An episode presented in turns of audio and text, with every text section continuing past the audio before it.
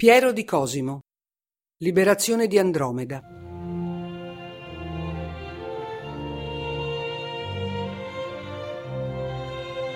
Eolo, figlio di Ippota, aveva finalmente richiuso i venti nella loro prigione sempiterna e Lucifero brillava luminosissimo in alto nel cielo, richiamandolo al lavoro. È l'alba un cielo terso, un caldo abbraccio, forse l'ultimo fra Andromeda e Cassiopea, la madre che si era vantata di essere la più bella delle ninfe del mare. Ovidio, nelle sue metamorfosi, racconta che per questo oltraggio Poseidone aveva inviato un mostro terribile a razziare le coste del regno di Cefeo, padre di Andromeda.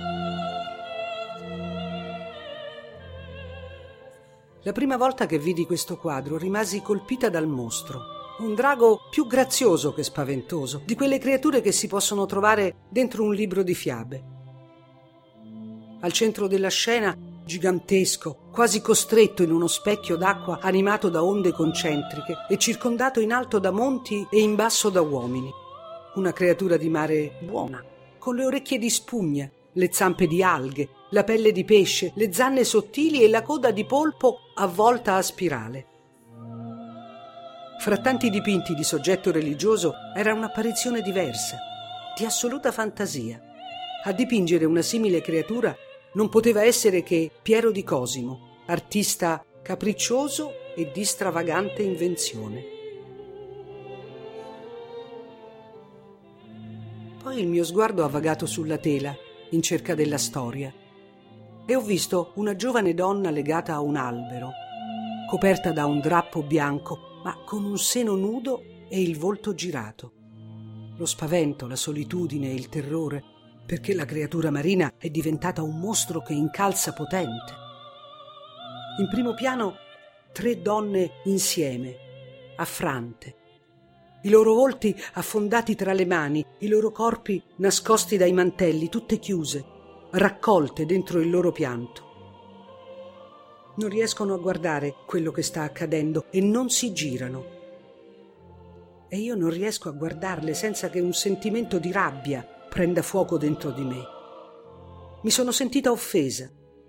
Si sta consumando una tragedia e nessuno interviene. Che vergogna e che rabbia.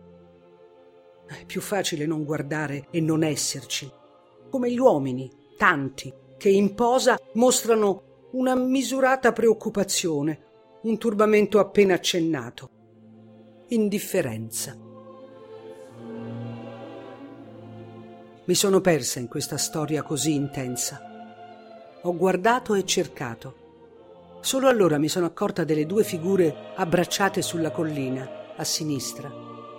Forse due innamorati o... No, guardando meglio, una madre e una figlia.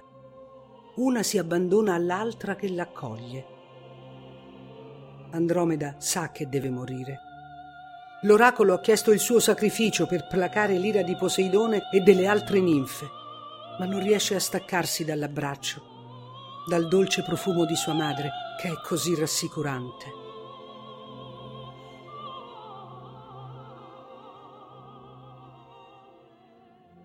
Da questo abbraccio ho iniziato ad intrecciare questa storia alla mia e sei riapparsa tu, amica nuova in una nuova città. Tu che eri per me una sicura presenza, un caldo abbraccio. Arrivai a Firenze entusiasta di aprirmi a nuove esperienze, volevo reinventarmi, costruire la mia vita con libertà. Qui nessuno mi conosceva, mi giudicava. C'era tanta bellezza e tutta da scoprire. A Santo Spirito, in quella casa all'ultimo piano, poco dopo arrivasti tu uno sguardo che guardava nel profondo. Io col mio lavoro di fine settimana, tu che lavoravi di notte e avevi tanto da raccontare, Londra, il tuo amore impossibile, e io che sorpresa ascoltavo. Tanto abbiamo condiviso nel tempo e anche quando ognuno ha preso la propria strada siamo rimaste vicine nella lontananza. Matrimoni, figli, dispiaceri. Sentivo che tu c'eri e ci capivamo e potevamo scambiarci e darci tanto. Il tuo era un caldo abbraccio.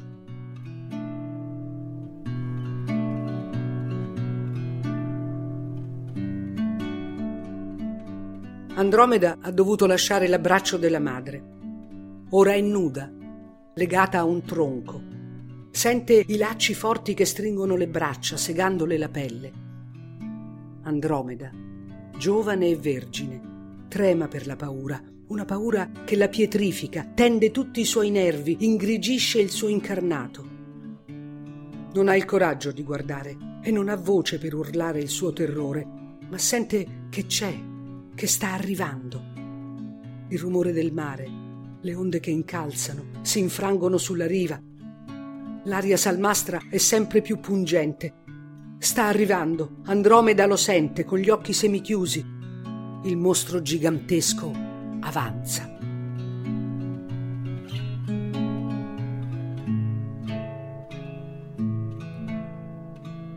Quando vedo Andromeda legata e impossibilitata a reagire, penso al dolore che non ti permette di fare, di ragionare, di esserci, perché ti paralizza.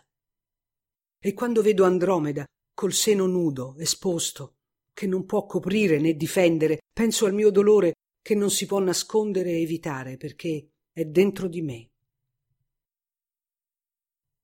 Quando è morto mio padre mi sono sentita sola, Avevo perso anche mia madre e non era giusto. All'improvviso non ero più figlia. Mi sono sentita senza radici e senza passato, tutto cancellato. Immagini di sofferenza mi rimbalzavano in testa.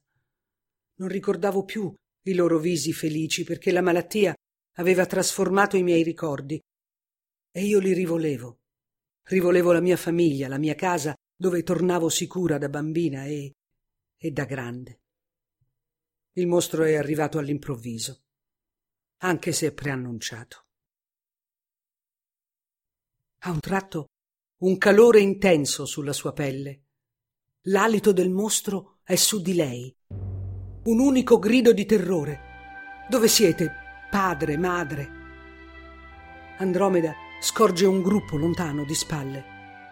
Sono loro, ma non la guardano. C'è suo padre, Cefeo, sovrano di Etiopia. Ai suoi piedi Cassiopea, la madre, piange. Ma Andromeda sta morendo. Non uno sguardo, non una parola. Non so perché ti sei girata, amica mia, e non mi hai più guardata. Forse la mia storia era troppo pesante e non volevi più ascoltare o non riuscivi ad avvicinarti al mio dolore. Ma io non cercavo consolazione, né volevo intristirti, volevo solo la mia amica di sempre. Non ti ho più cercata. Andromeda si gira timidamente. Arriva volando, fiero, Perseo, il giovane Salvatore. Appare come una visione, un sogno un movimento nel cielo. Un angelo alato vestito da guerriero, con scudo e spada ricurva e scintillante, saltella nella luce calda, scorge sorpreso quella donna legata al tronco. Se non fosse stato che una brezza leggera le agitava i capelli e tiepido pianto le stillava dagli occhi, l'avrebbe scambiata per una statua marmorea. Ma lui è capace di vederla esclama Per piangere potete avere tutto il tempo, per portare aiuto non c'è che un attimo. Perseo approda elegante sul dorso viscido e squamoso del mostro. I piedi toccano la sua carne umida, molliccia. Un suono sordo, un brivido e subito l'assale alle spalle, sta per sferzare un abile colpo di spada. Il mostro si lamenta, naspa, spruzza acqua dalle narici e vomita flutti. Sì,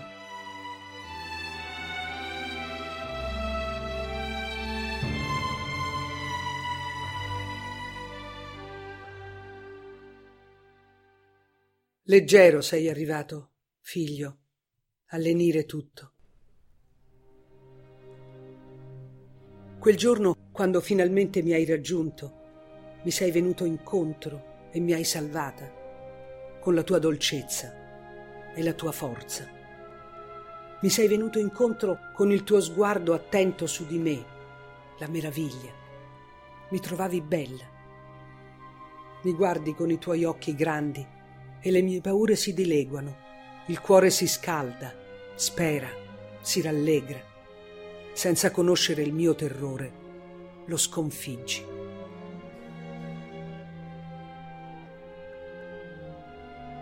È festa, c'è musica, sventolano ramoscelli, occhi rivolti al cielo ringraziano. Andromeda si avvicina con passo di danza al suo eroe. Le sue mani sono ferme in un applauso incompiuto. Ancora scossa e confusa, raggiunge Perseo che la guarda sognante. È davvero finita. Nel paese in lontananza si innalzano altari. La paura è dimenticata. La gratitudine è immensa. Con grande sapienza Piero di Cosimo ha appena finito di narrare la storia della liberazione di Andromeda. Gli episodi si rincorrono, si incalzano, si accavallano. Un modo di raccontare tipico di Piero, amplificato dalla sua straordinaria capacità di osservare e reinventare la natura. In questo gli è stato maestro Leonardo da Vinci, con cui Piero ha studiato. Il fascino che i fenomeni naturali e la straordinaria ricchezza del mondo visibile esercitavano su di lui diventano spunto infinito per immagini di assoluta fantasia, come il mostro marino inviato da Poseidone a punire la vanità di una ninfa.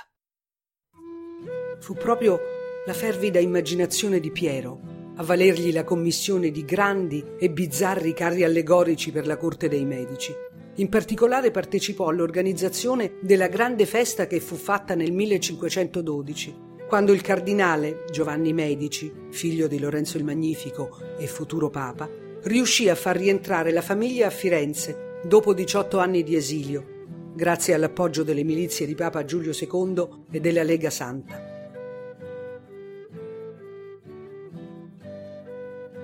L'impresa eroica di Perseo altro non è che una metafora della liberazione di Firenze dal mostro della Repubblica.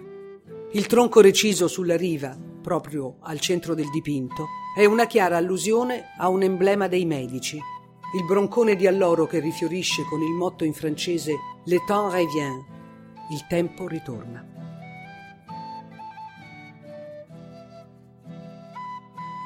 Nella liberazione di Andromeda, realizzata per Filippo Strozzi il Giovane, Piero fa tesoro dell'esperienza acquisita nella realizzazione di quegli apparati scenografici.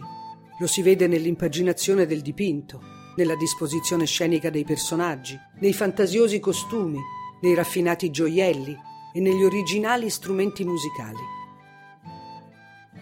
Ma il dipinto riserva altre sorprese sull'arte di Piero di Cosimo.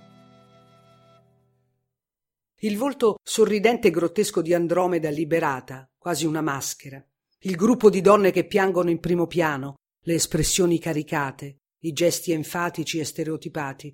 Per tutto questo Piero attinge a un repertorio classico, ispirandosi anche alle statue antiche collezionate dai medici.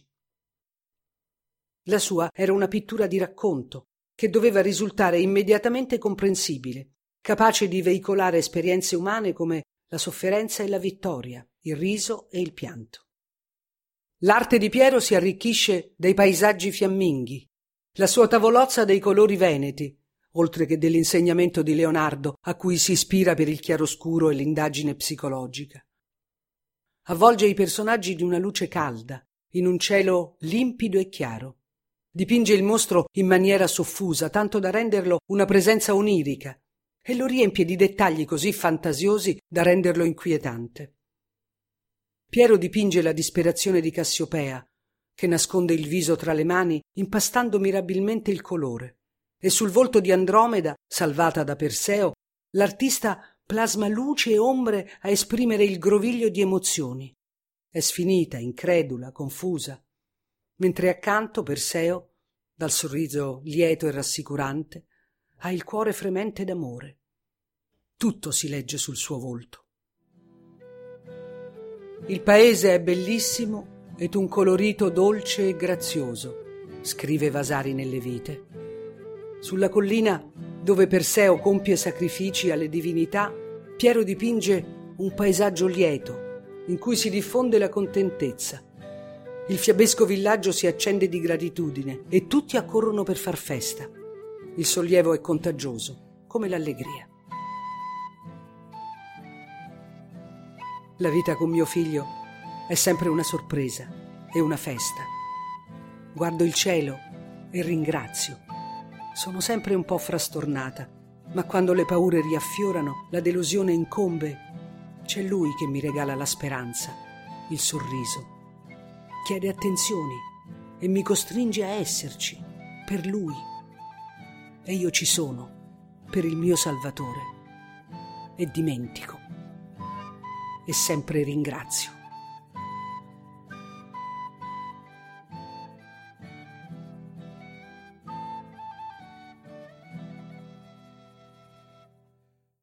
La narrazione è di Viviana Fanizza, la voce di Ottavia Piccolo.